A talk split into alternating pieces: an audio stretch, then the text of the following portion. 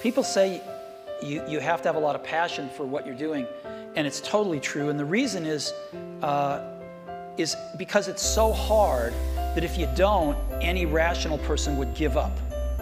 It's really hard, and you have to do it over a sustained period of time. So if you don't love it, if you're not having fun doing it and you don't really love it, uh, you're going to give up. And that's what happens to most people, actually. If you really look at, at, at, at the ones that uh, ended up you know, being successful, unquote, in the eyes of society and the ones that didn't, oftentimes it, it's the ones that are successful loved what they did so they could persevere when, you know, when it got really tough. And, and the ones that, that didn't love it quit because they're sane, right? Who would want to put up with this stuff if you don't love it? So it's a lot of hard work and, and it's a lot of worrying constantly. And uh, um, if you don't love it, you're going to fail. So you got to love it, you got to have passion.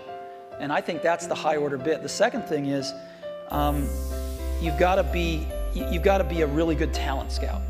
Because no matter how smart you are, uh, you need a team of great people, and you've got to figure out how to how to size people up fairly quickly, make decisions without knowing people too well, and hire them, and you know see how you do and refine your intuition, and be able to to help you know build an organization that can eventually just you know build itself because um, you need great people around you.